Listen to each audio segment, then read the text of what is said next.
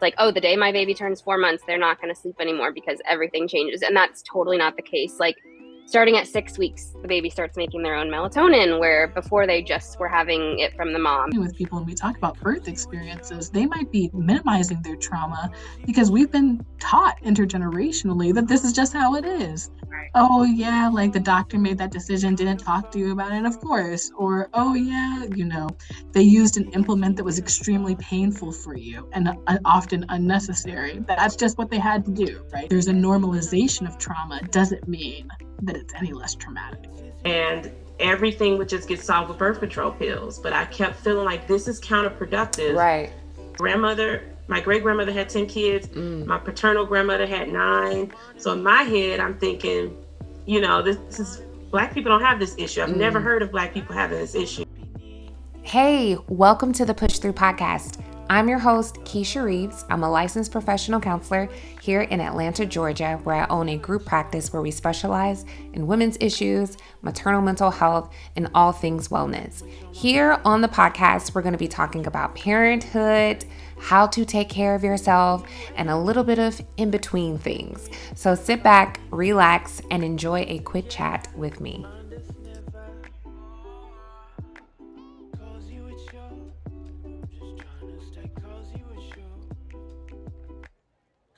Thank you so much for joining me for another episode of the Push Through podcast. I am so excited to welcome our next guest, um, Oni Thiemens, who is the owner operator of Butterfly Birth Care. And I'm so excited to have her on the show today. Before I have her talk, I wanted to give a brief um, bio of her and all of her experience. Um, she is a certified postpartum doula that is based in Atlanta, Georgia.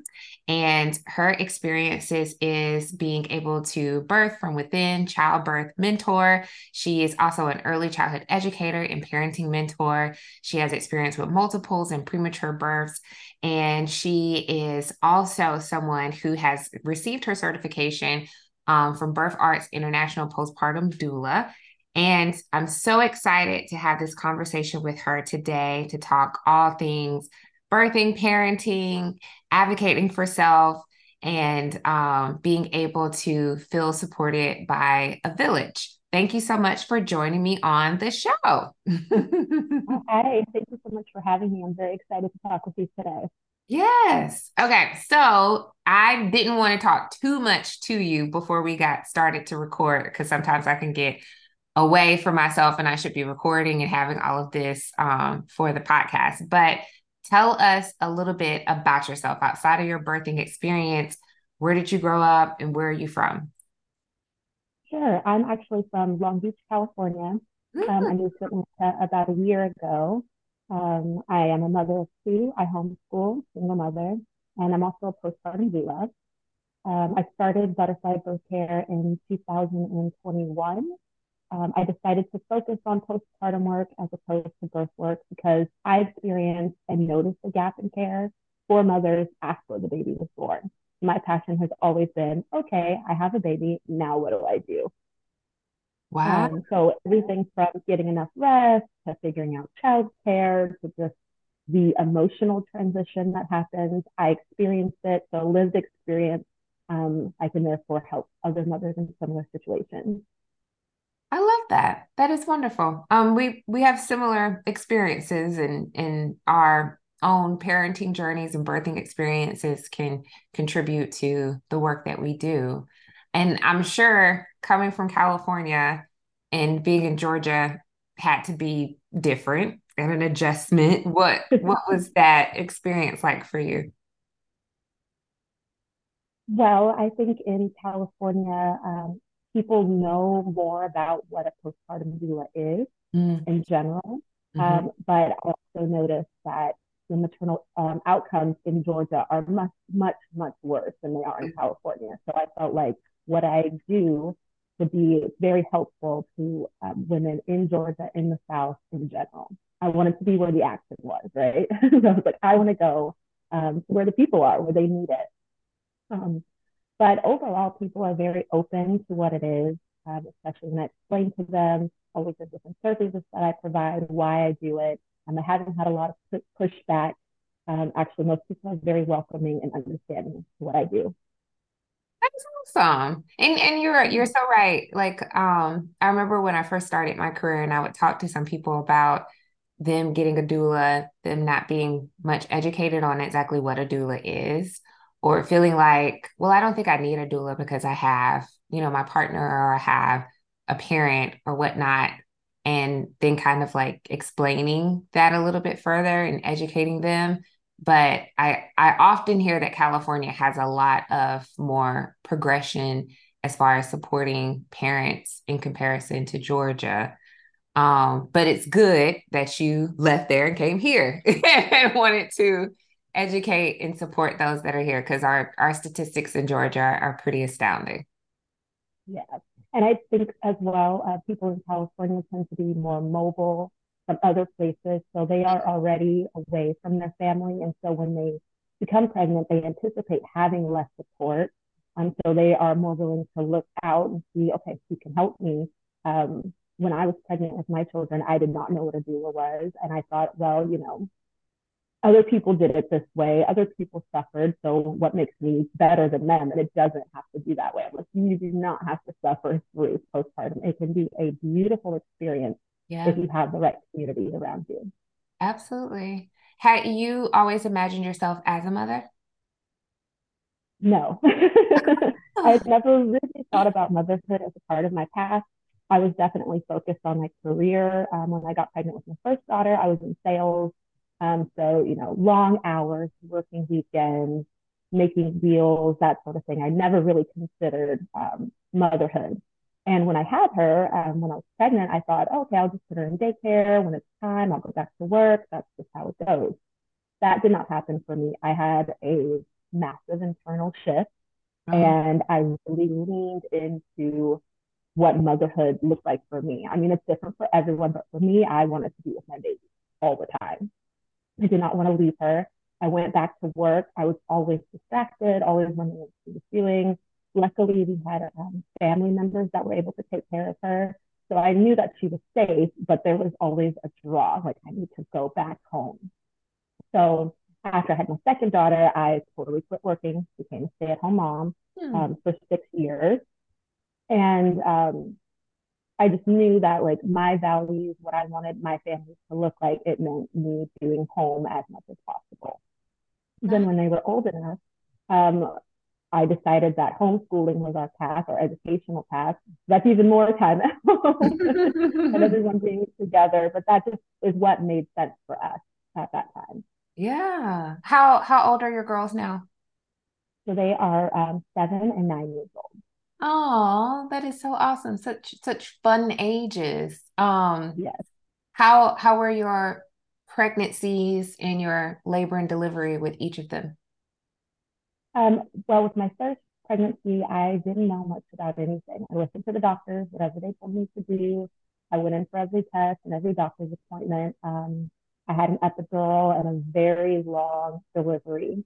And it definitely felt weird. I didn't know why, um, but I remember uh, feeling out of it, kind of drugged up.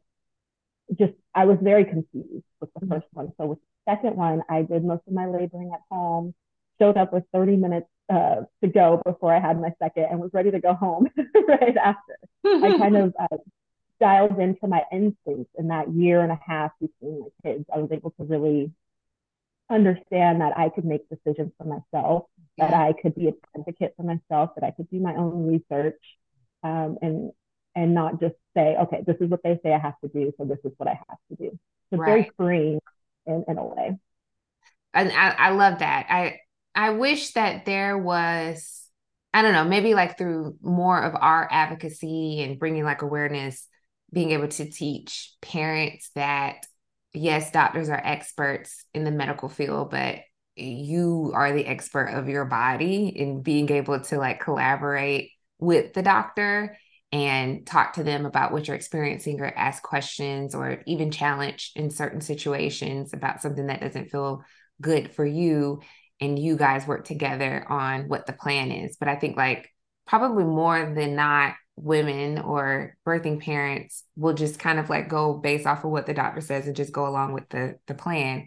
But you're so right how it can feel very freeing when you can design the birthing experience that you want for yourself. Absolutely. And if you aren't already an advocate for yourself you will become that once you have your children because you know they're helpless and you are in charge of them and it's a lot of responsibility. Um, so you start to learn like i have to speak up I have to be aware. I can't just coast through this. I need to um, be an active parent. Yeah. I think that's what makes the difference um, in a parenting journey is when you feel like you've got some power there. Not power over, but like you've right. got a collaboration with, you know, your partner, with your doctor, with your child, treating them as a human, treating yourself as a human. It all works together. Absolutely. Now, I know that you said that you hadn't necessarily thought of yourself as you know, being a mother, but it happened and you really like embraced it. And mm-hmm. now it's like hugely a part of your world. Um, did you have, or who were your maternal influences growing up, or did you have any? Definitely. My mother was very influential. She was a single mother of two, and um, she had me when she was pretty young, but I got to watch her find her career. I got to watch her go to college and complete her degree and excel in her industry.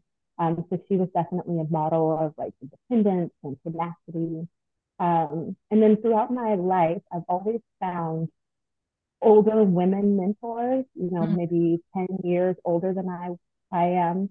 And they kind of acted as guides for me. So whatever step in my life that I was in, they were there to give wisdom and it's kind of the same way that I work with my families. I don't come in and say, okay, you have to do it this way. This is the only way to do this. I have like more of a big sister energy of like, this is how I did it. You know, we can look it up together. I support you whatever you want to do, but you know that you have someone there next to you as like a sister. Yeah, so. that is wonderful. Are there anything like customs or traditions that your mom did that you wanted to do with your own children? No, but as I started to learn um, more about postpartum traditions, it's funny how some of the things that she would say or that my grandmother would say that I would kind of laugh off are coming back around uh, as actually being, you know, now, you know, science is backing it. Yeah. Or um, they're able to find a things in herbs that they would tell me to take or teas or even like drinking castor oil. you know, oh, like, I don't yeah. want to do that. They're like, yeah, now you just do that. okay. so it's, it's unfortunate that I was trained to only believe science. Um, now it's both. I definitely advocate for both. I'm like, this is what our grandmothers did, and look at science is finally catching up with their wisdom. So you know that it's true. So that is so cool. true. Yeah, that is so true. Like in a, in a time for our ancestors and our family members when maybe like access to medical care wasn't there adequate medical care and they kind of came up with their own remedies of their own and passed it down and you're absolutely right. I I do really really love that. Even when I remember when I had my my oldest and um someone had came to visit me from my old my hometown. I'm from South Georgia. And um they were telling me about catnip, and I was like, catnip? Mm-hmm. What is what is that? like, and just you know, all of these different things to help with him and and my oldest was was colic and and I had severe sleep deprivation because he cried all the time and he was he never went to sleep so i never went to sleep and i was so exhausted which you know it trickles down and impacts your mental health and your impatience your frustration and guilt and shame and all of those things. And um, sometimes it was like those small things that they would offer me that, you know, seem so simple, but would really like help in the moment. And which kind of brings us into like the topic of our discussion today about being able to collectively work together to create more supportive environments for working families and being able to help with like childcare and helping people have like a more positive experience, even if you're stay at home mom and maybe you're like away from all your family or you're transitioning back to work and you're trying to juggle everything, it can just be really tough and really hard. And like when you were saying earlier, how a lot of people nowadays have moved and we're away from our families of origin, how do you feel like we can create more support systems to help our families? Definitely. It's something I'm very uh, passionate about. There's two things that I've noticed. One, like I said before, that people are moving, so their family of origin is, you know, sometimes across the country. Um, they don't feel comfortable and trust the people that are around them. And I really, really want to encourage people to reach out to their neighbors and their friends. You have to create the community. You don't just find it. So um, for me, I joined different Southern groups, and it was trial and error before I found, you know, the one that was the right fit for me. And they weren't all exactly like me, but mm that was the beauty of it, getting different perspectives. Um, and that was kind of what set me on this journey toward birthing work is that I started to volunteer as a leader, a counselor in these mother groups for the newer mothers that were coming up behind me and just naturally would talk with them and was there for them in a really vulnerable time and created my community that way. Um, so I definitely encourage people to do that. Another thing is, um, you know, people are having children later in life. I've noticed that as a trend. And so therefore their parents are older and not able to give them as much support as they would like. Mm-hmm. Um, so being an older, like I said, with my my mentors that I've had through life, stepping into that role is like mentor for younger parents or um, making myself available to them if they had questions because I had already done it if I was there. Like, yeah. hey, yeah, oh, we did this. This is cloth diapering. This is breastfeeding. Um, I can come over for a couple of hours and help you figure this out, or I can watch the baby while you sleep for a little bit, or whatever it was. Um, not necessarily in a paid capacity, but just understanding that I have already gone through that. Um, in addition, it's important to kind of look outside of the box or look outside of the traditional path. Mm-hmm. Um, I've never been a traditional person, so I knew that when I went back into my career, it wouldn't be a traditional kind of nine to five job.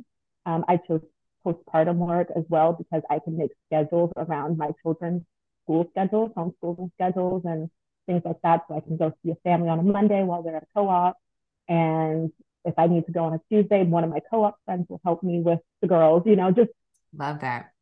Outside of, you know, they have to go here, you have to do this or that. That's the only way to do things. So I really encourage people to to be creative. Yeah. I, I like how you are it's like redefining your supports. You know how sometimes people think your support system has to be your immediate family. And right you know, if someone doesn't have that, then they think, well, then I don't have supports. But like what you said, it could be your neighbors, it could be um, an older person that you know, a mentor, it could be a virtual support, it could be in person, it could be your doula, just anybody so that you don't feel like you're doing it alone. And sometimes, like when I work with moms, they'll get caught up in the assumptions of, oh, I don't mm-hmm. want to bother my neighbor, they're probably busy, or you know, I don't want to join those mom groups. You know, they probably think I'm weird that I'm breastfeeding my two year old or something like that. And they'll mm-hmm. say, you know, you don't know until you try, you know, because you could just be, you know, holding yourself back from something that could be really wonderful for you. Definitely. And talking about it, even if they're not able to offer practical support, you're on their mind. So if they hear about Mm-hmm. you know, a, a scholarship that will pay for childcare or a group that will do something, then they will relay that information back to you. You never know what's yeah. out there unless you, you look for it. Absolutely. Having a family is hard. And for a lot of moms, at least like ones that I've worked with, they feel as if they've lost like a sense of their their selves and there's like this before and after which I know has been like termed as matrescence, but a mm-hmm. feeling of, you know, I used to be able to just like go out with my friends or go to lunch, or I was really into art and dance. And now I am managing the household and keeping things clean and taking care of this child. And I'm kind of very just like a the servant role versus not really feeling like I'm being able to feed into the things that I used to really enjoy. And that's something that's very real, real. And I think a lot of mothers and parents experience that where they feel like their career aspirations and their desires are kind of put on the back burner and definitely so if they lack childcare and they don't have the ability or the freedom to move about as they would want to how would you encourage a mother who might be experiencing this yeah a lot of my um, mothers that i work with have that feeling especially because a lot of them are in, you know, quote unquote high power positions, lawyers or doctors. They really dedicated a good amount of their life pursuing this desire. And so they have to balance the very real emotional changes that they're feeling, um, actual physical changes. I mean, you know, you're swapping blood with this baby, you're swapping cells with this baby, mm-hmm. like everything is changing. And so, first off, I really encourage them to give themselves grace and to give themselves time and to be okay with making changes, not to be embarrassed if they say, you know what, actually, I do want to go back to work. My work is very important to me. What do I do to make sure that I can keep a connection with my baby? Mm. Or the opposite is a lot of times true. You know what? I don't care about that job anymore. I want to be with my baby what do I do? How do I do this? You know, and talking with them and really not being judgmental about it. That's huge. Um, but like you said, really, um, you know, validating that experience. So mm-hmm. many of us feel that way. I know I felt that way. Like I said before, I never really considered children and to have done a total, you know, 180 and been like, oh, actually, my entire life is going to be about mothers and mothering and babies uh, was shocking. But when I really leaned into it, every other opportunity thing started to open up to me of how I could make that work for me and my family. Yeah. I love how you said that. And and like what you were saying, giving themselves grace. Cause I think society likes to paint this picture of mothers needing to be like this martyr or this like self-sacrificing person to be a good mom. But you can be a good mom and still make time for the things that are super important to you. And you're also like modeling to your children how you make space for things that you're passionate about, as well as prioritizing your family at the same time. Absolutely. Modeling is the most important thing that you can do for your kids. You can tell them all day long what to do and they're not going to listen, but they are watching everything that you do. So if you model, you know, like you said, being a martyr, always sacrificing yourself to the point of destruction, they're yeah. going to do that to themselves. And that would be terrible as a parent to watch your kids go through that sort of pain. And so you have to show them that you can do, I wouldn't say it all, but mm-hmm. you can prioritize certain things that are really important to you and your family. I say that to a lot of my families when I counsel with them and I'm not just with the mothers, I'm with the dads too. A lot of, a lot of the times the dads are still home while I'm there. And I talk with them, you know, what's important to your family? Is it creativity? Is it being together? Is it hard work? Is it teamwork? What do you guys want your kids to say, this is what's important to our family? And how can we shift to make those things highlighted and, and important? Yes. I hope that with, with the dads too. That is such a good conversation to have with them. That's so important. Dads are, dads are people too, and they can be, you know, I say all the time they are, you know. Um, there's a lot of really negative stereotypes when it comes to new dads, and I think a lot of them are lacking a lot of models as well. Mm-hmm. So while I um, I really focused on mommy and baby and protecting the mother baby dyad, I do not leave out the dads, and I want to encourage them from the beginning to kind of find their role to support their partner. Yeah. I like that. You're so right. Like the society does kind of I don't know, maybe like piggybacks off of the stereotype of fathers, like, well, the job is the mom. So let's focus on the mom and what mom has going on. And dad is the co-creator. And you know, his role is just as as important, um, or their role is just as important. And so it's always good to really include them. How do you think, just like us as birth workers, what we can do more as a community or even as for family members who have um, people in their families who've recently had babies? What can we do overall just to lean in and support our families more because I think that we can't solely re- rely on our government or we can't solely rely on medical providers, but just as a community, how can we help uplift our families more? So I'm glad that you mentioned not relying on the government. I I believe that. I believe we have to create our own um, communities of care but there are a lot of government resources. They're just hard to find. Bureaucracy is wild, and mm-hmm. having to do research um, and fill out forms and go to appointments, it's just not feasible for a lot of new parents. They just can't yeah. do it, whether they don't have a car, they can't take off of work, or they don't have childcare. Um, so one of my superpowers is research. So I do love to connect my clients or even people that um, don't become my clients with resources that I have found. Um, there's one called Healthy Mothers, Healthy Babies. They'll pay mm-hmm. up to a thousand dollars for um, doula care for birth or postpartum. Um, so we, and that's open to everyone in Georgia. So a lot of people don't know about that. That's awesome. Let's do this. You know, here's some different resources that um, that you can look into. If you need help filling out a form, if you need me to fax something for you, I'll totally do it because I want you to get the care that you need.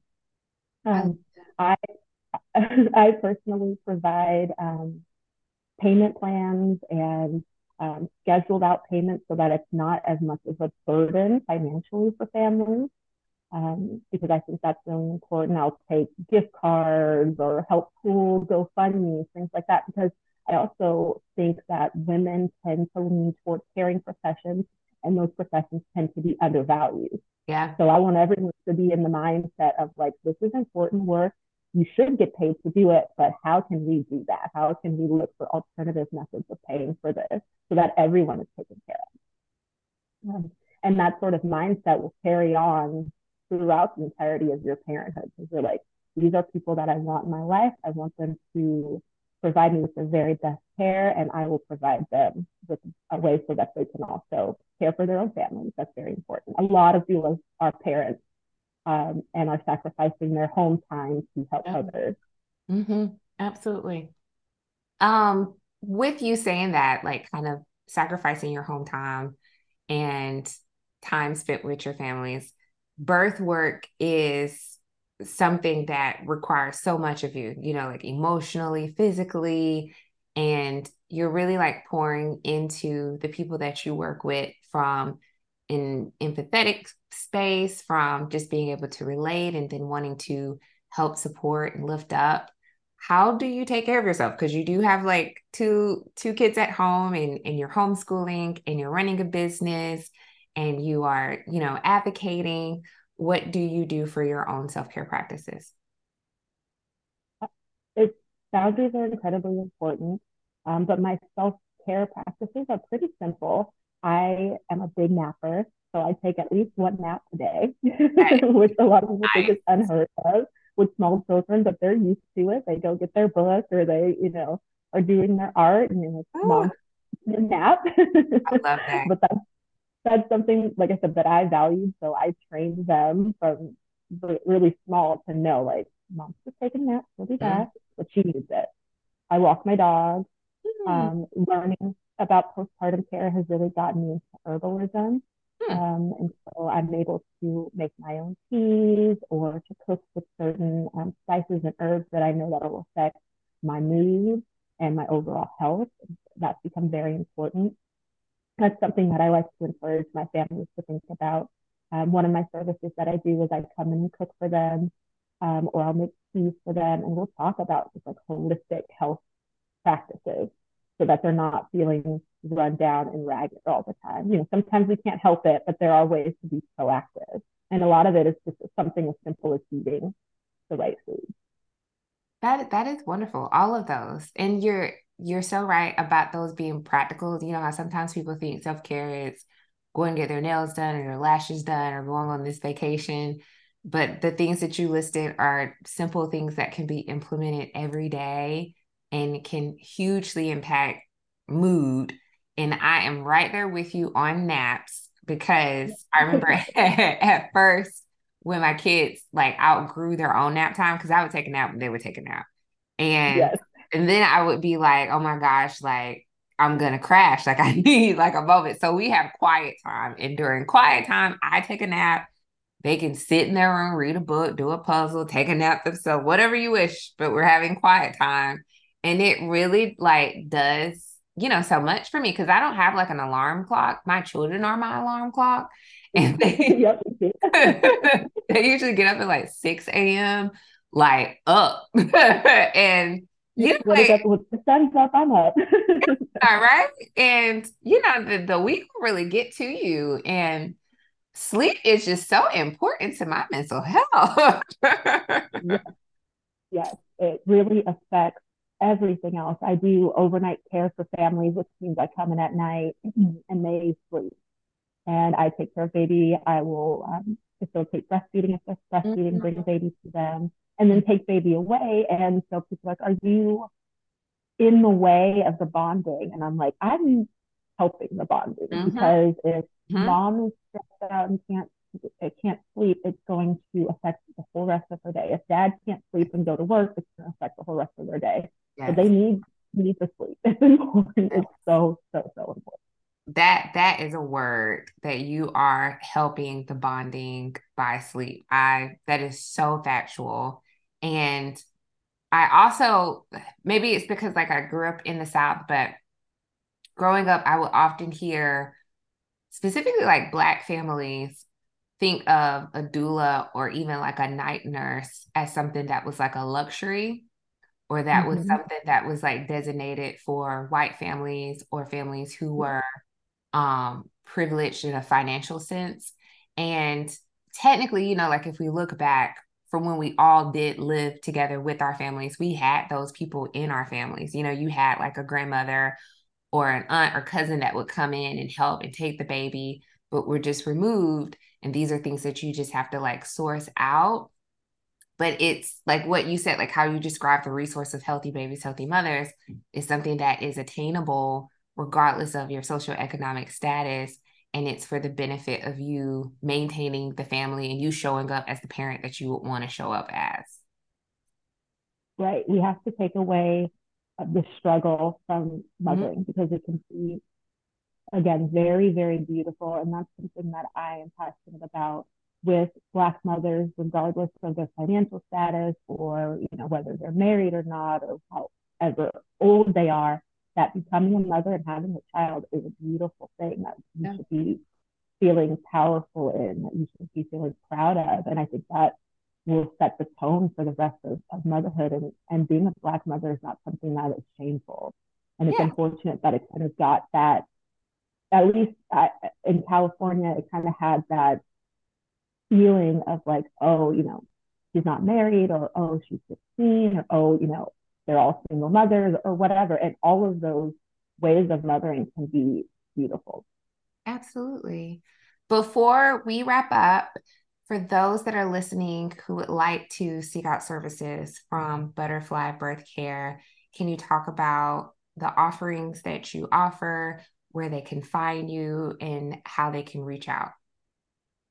Absolutely. So um, I am at butterflybirthcare.com. I'm also on Instagram as Butterfly Birth Care and Facebook as Butterfly Birth Care. I offer daytime um, support, overnight support. I do mother roastings, which is the intro to self care, where we come in and we show you belly binding and herbalism and cook for you. Um, and then we also do mother blessing ceremonies. So it's an mm. alternative to a baby shower where we really emphasize the mother's transition into mm. motherhood. So instead of it being all about onesies and diapers, it's really about connecting with your community and them showing up for you and showing that they're there to support you, which I think is, is really great. That is wonderful. I had a blessing way for my second. And afterwards, mm-hmm. I felt like everybody should have one. like everyone yeah. should have a blessing way. It was, it, it definitely, I didn't have one for my first it was after I had my first that um, postpartum was just very challenging for me. And I wanted to put all the things in place for the second one to make for a better experience. And the blessing way was just so uplifting and so empowering. And I think every parent should experience that. I agree. Well, thank you so much for being on the show. It was wonderful being able to chat with you and to have this discussion. I'm going to put all of your information in our show notes so that everybody will be able to click and connect with you. And thank you so much for the work that you're doing for the community. Awesome. Thank you so much for having me. It was so fun to agree and finally flee. Together, find us never. Cause you a chore. I'm just trying to stay, cause you a chore.